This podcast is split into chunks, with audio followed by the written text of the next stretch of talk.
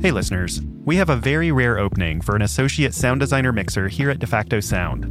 That's my sound design studio and the studio behind 20,000 Hertz. To learn more, visit jobs.defactosound.com. This application window closes on May 22nd. Now, onto the show.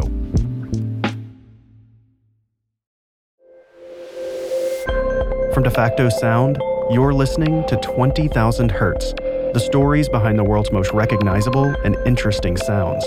I'm Dallas Taylor. This is the story of what sound is like underwater.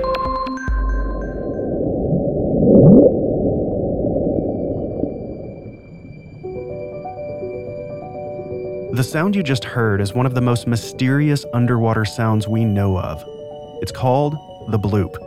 It was recorded in 1997 and it's unbelievably loud. The sound was roughly triangulated to be coming from a remote region of the southern Pacific Ocean, just west of the tip of South America. The microphones that captured the sound were over 3,000 miles away. Could it be a massive, undiscovered monster from the deep? Researchers are still discovering new aquatic life every year. But this sound was several times greater than even the loudest animal in the world, the blue whale. NOAA, the National Oceanic and Atmospheric Administration, now believes it was an ice quake or an iceberg scraping the ocean floor. Or was it? The world's oceans cover 71% of the Earth's surface. And while there are a few areas of land that have yet to be explored by mankind, that's nothing. Almost 95% of the oceans have never been seen by human eyes. It's like an alien planet, but it's Earth. The bloop is only one of the many mysterious, possibly unexplainable underwater sounds. Another is the Western Pacific biotwang heard in the Mariana Trench.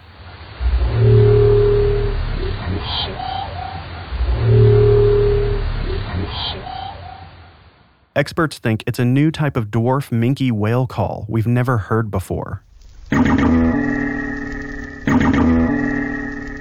There's also a weird beeping sound coming from the ocean floor off the coast of northern Canada. It's so bad that Inuits can hear it on land and it's driving away animals. The Canadian military even investigated it and can't figure it out.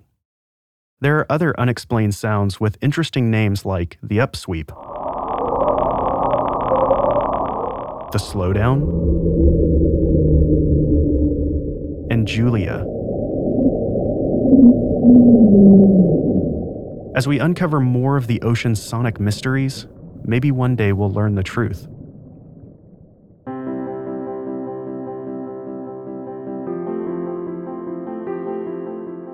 Underwater sound has always been interesting to me. As a kid, I loved to stick my head underwater with a friend and try to talk. Then, we would try to see if we could understand what the other was saying. It was a fun game, but I always wondered why I'm able to hear anything underwater. There's no air, so how could sound travel? There are physical properties of the water that make sound behave in very different ways. That's Al Jones. He's an underwater acoustician and a former Navy sonar technician.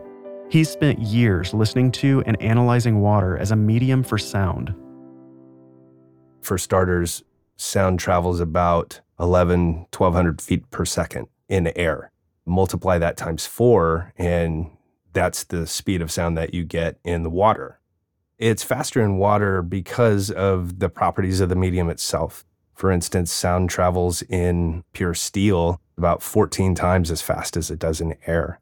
So the denser the medium becomes, the more molecules that the sound wave gets to interact with, and it proceeds down its path inherently faster that way.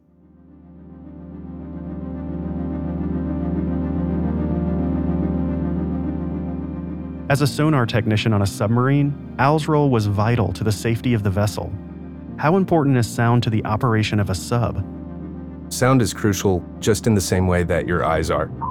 You're navigating around in a thing that does not have windows, does not have outside cameras. You're just driving essentially by sound. After a while, it becomes very intuitive for you to be able to listen in one direction notice that there is something that way. Hearing those things drives us to either analyze what that thing is or to think danger, danger. We need to drive away from that because we might hit something.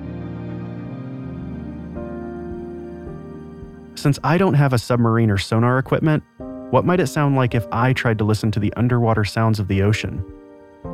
The first thing that you'll recognize when you're trying to listen underwater is all of the competing activity that you're trying to listen through in order to find something interesting.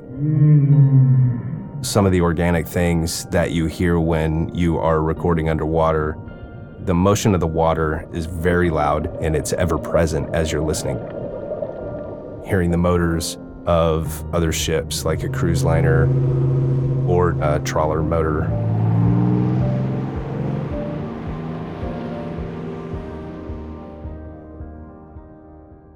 The way sound behaves underwater is pretty fascinating. How does sound affect marine life? To answer that question, I spoke with John Hildebrand, who's a professor at the Scripps Institution of Oceanography. He's an expert in the field of underwater sound. It turns out that light does not propagate very far into the ocean. If you're at the surface of the ocean, there's light maybe the first 100 meters or so in the upper part of the ocean it's not a very good media to sense your surroundings. We are very visual animals. The sight is kind of our primary way of sensing things, and we use sound as sort of a secondary sense. But in the ocean, it's exactly flipped because light doesn't propagate very well, but sound propagates very efficiently. I wondered, how are we even able to record these sounds? It's basically underwater microphones, they're called hydrophones. Once we started to have this technology, then we became aware of this whole universe of sounds that, are underwater, both from natural phenomena, the sound of bubbles that are created near the surface, or you know the wind blowing across the surface and waves breaking but there are also this entire universe of sound that's made by marine organisms even small creatures that make quite intense sounds. You'll hear invertebrates more than just about anything else, and they make a lot of noise. Shrimp, crabs, jellyfish, even starfish make sound. When you have a lot of shrimp together, that tends to sound like bacon grease frying in a pan. The snapping of their claws is a manner of communicating or a manner of drawing prey toward one another. If you have a lot of shrimp, you're going to hear a lot of activity. People describe some of the sounds of whales as song.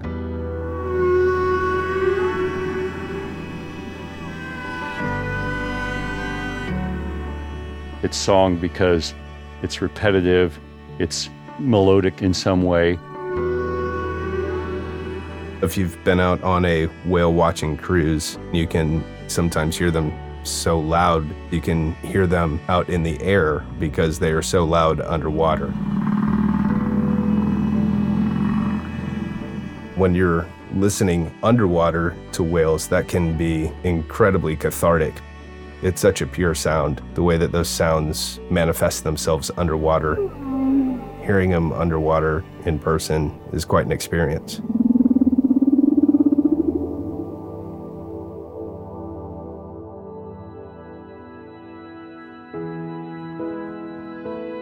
Baleen whales, the large whales, are a little different. They do have songs where the males will just broadcast the same thing. Songs have meaning. From even hearing a very small piece of a song, you can kind of relate the whole meaning. You know, there's this game that's called Name That Tune. If you just hear a few notes, then I can name the rest of the tune. I can do this with you if I say jingle, right? you know the rest, and you're thinking about Santa, right, and the presence under the tree, and you know, there's a whole complex of things that go along with that. A song is a very efficient way if there's a standardized message you want to get across. It's a very efficient way of doing that because from tiny pieces of it, you get the whole message. I am the one that you would like to breed with. I am the most fit male that you will encounter. Come on over. So basically, whales have their own version of a love song. The blue whales or large whales are specialized for broadcasting these sounds a long way so that if your girl is 20 miles away, she'll still hear you. The baleen whales, when they sing, the big ones that are singing very intensely, those are very intense sounds. If you position your body near a baleen whale where they're making these sounds, your whole body would be vibrating. Now, how far does it go? At low frequency, there's essentially no absorption of sound at all. Water is like a window for sound. So that's why these intense songs of the large whales, like a blue whale, you could have a whale off of California and you could probably hear it in Hawaii. The vocalizations of whales are some of the most beautiful sounds in nature. But unfortunately, we're in danger of losing them, or at least driving them away. Underwater noise pollution is on the rise. It's a big problem that we're just now discovering. We'll talk about that and how we can fix this problem in a moment.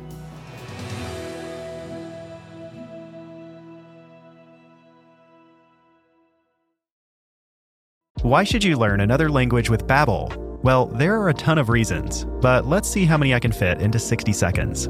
First, Babbel works fast. You can start having conversations in another language in as little as 3 weeks. Next, it makes overseas vacations more fun and less stressful. I used it all the time on my last trip to Italy. If you work with foreign collaborators, Babbel can help you deepen those relationships. It's a fun thing to do when you need a break, and it's way better than doom scrolling.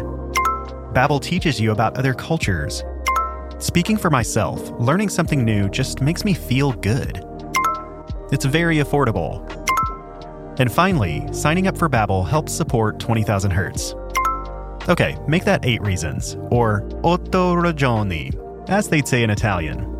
To get started on a new language today, here's a special limited time deal for 20,000 Hertz listeners. Get 55% off your Babbel subscription right now at babbel.com slash 20k. This offer is only available for our listeners. That's B-A-B-B-E-L dot com slash 20k for 55% off. babbel.com slash 20k. Rules and restrictions may apply.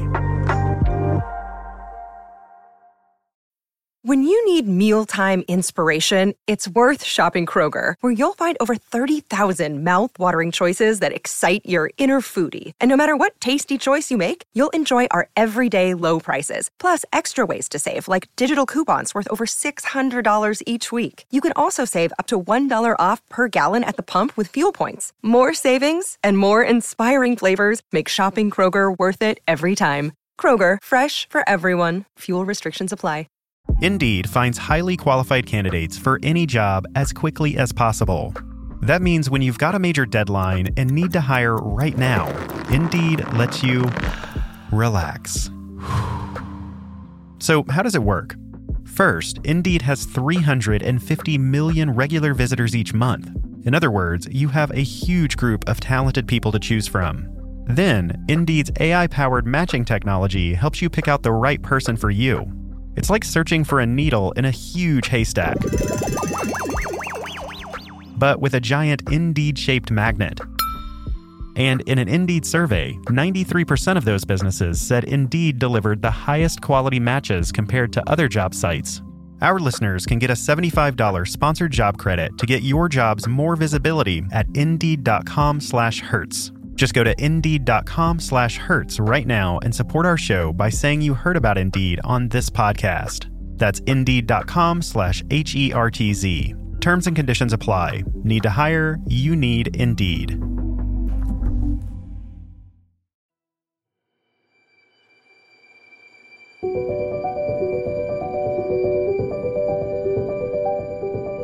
The underwater world of the ocean is sound rich, just as much as it is here on land. Our ears are the perfect tool for our atmosphere, but not so much for underwater. However, on the flip side, the hearing instruments of marine life are perfect for their environment. Unfortunately, marine life doesn't have the ability to protect their own hearing, so we have to do it for them. Underwater noise pollution is a big problem, and we're just now barely starting to scratch the surface of how it affects the underwater ecosystem. I wanted to know more about this phenomenon, so I reached out to Christophe Haubursin at Vox.com. He's done some great field research on underwater noise pollution, so I'm going to have Christophe take over for a bit.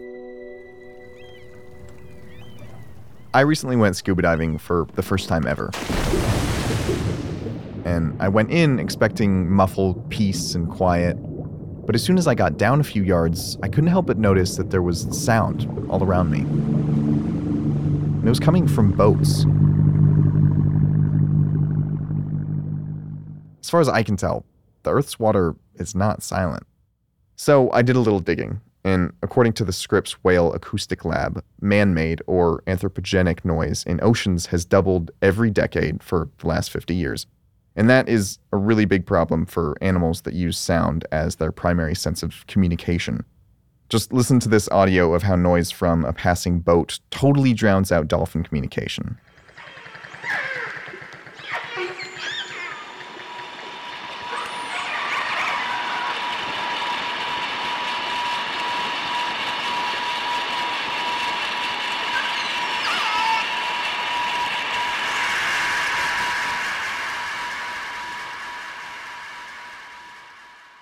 But arguably, the worst culprit of underwater sound is a process that sounds like this.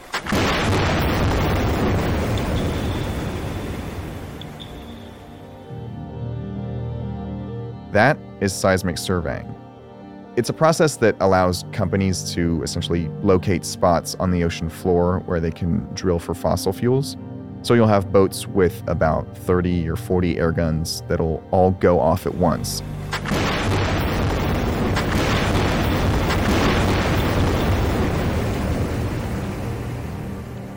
and those will move back and forth over large parts of the ocean.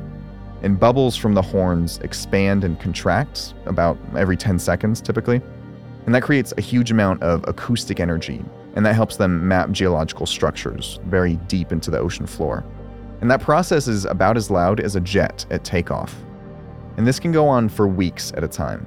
A study of seismic survey noise between 1999 and 2009 found that airgun sounds were recorded almost 2,500 miles away from the survey ship itself. At some locations, they were recorded on 80% of days for over a year. And that changes how animals behave. For animals like whales, who rely on complex sound communication systems to socialize and find food and mate, that poses a huge problem. In many parts of the ocean, we've raised the ambient noise level by 30 dBs. Now I'm going to say, I'm going to move into your office and I'm going to increase that noise level by 30 dBs. A, I believe it would be very annoying, but B, I think there's long term damage. You're needing to wear earplugs just to go to work. A study by Susan Parks at Syracuse University compared recordings of North Atlantic right whale calls from the 2000s to those recorded in the 1950s. It seemed like the older recordings had been slowed down until she realized something amazing. The whales were calling in a different pitch. Again, here's what the whale calls sounded like in the 50s. And here's what it sounded like in the 2000s.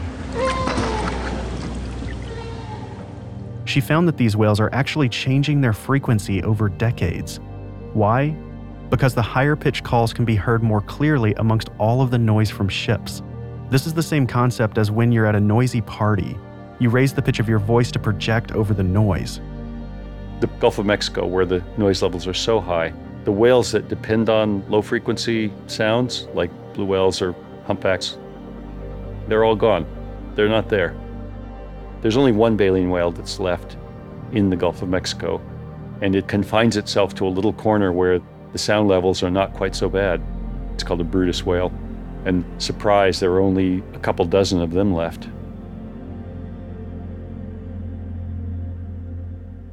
The most pristine place where we've recorded right now is in the Arctic. And it's that way because when the ice comes in, there are no ships.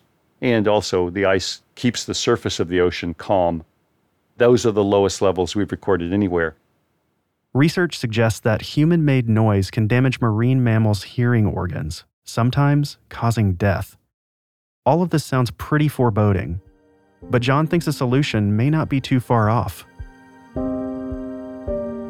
The first step is we got to care. We got to realize, yes, there's a problem, and then we have to care. The quality of the ocean is based on the sound level just as much as it is on things like pollution from plastic and overfishing and all these kind of things.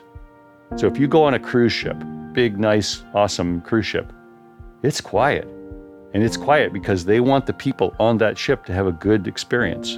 And so they've done a lot of tricks to insulate all of the cabins and parts of the ship where people are from the noise of the propulsion and generators and all this kind of thing. So there are things you can do.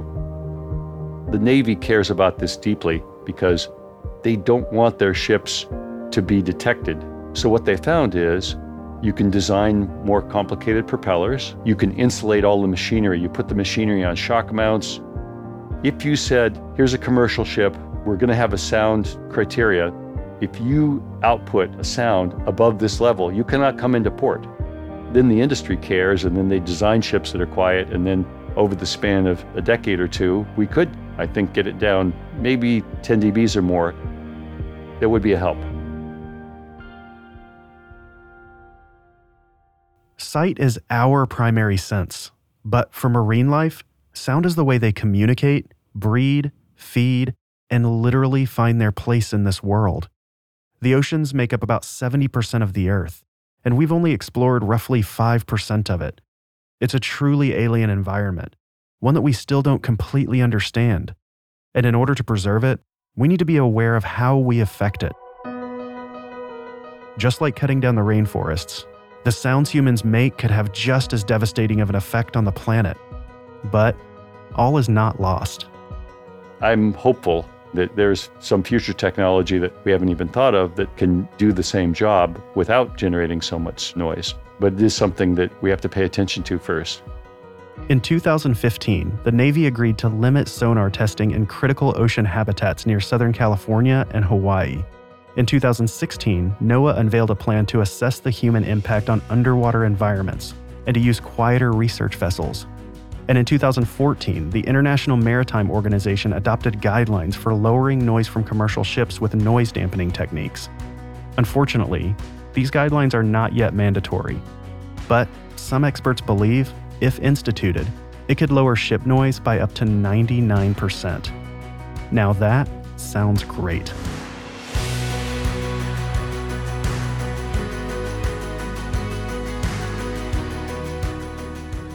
20,000 Hertz is presented by DeFacto Sound, a sound team dedicated to making the world sound better. Find out more and get in touch at defactosound.com. This episode was produced and edited by Kevin Eds. And me, Dallas Taylor. With help from Sam Sneebly. It was sound designed and mixed by Colin DeVarney. Thanks to underwater acoustician Al Jones, who provided a great firsthand experience about life on a submarine and sounds he's recorded from the ocean as well as John Hildebrand from the Scripps Institution of Oceanography. His passion for reducing sound pollution in our waters is only rivaled by his knowledge on the subject. We're also thankful to have been joined by Christophe Haubursin from Vox.com. We live in a world of too much information and too little context. Vox cuts through the clutter. I've been a subscriber for years. Be sure to go over to YouTube and subscribe. You can find their channel at youtube.com slash VOX.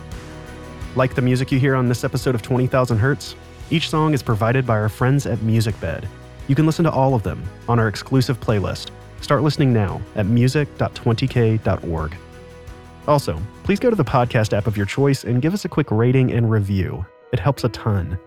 You'll find all of the links I mentioned in the show description. Thanks for listening.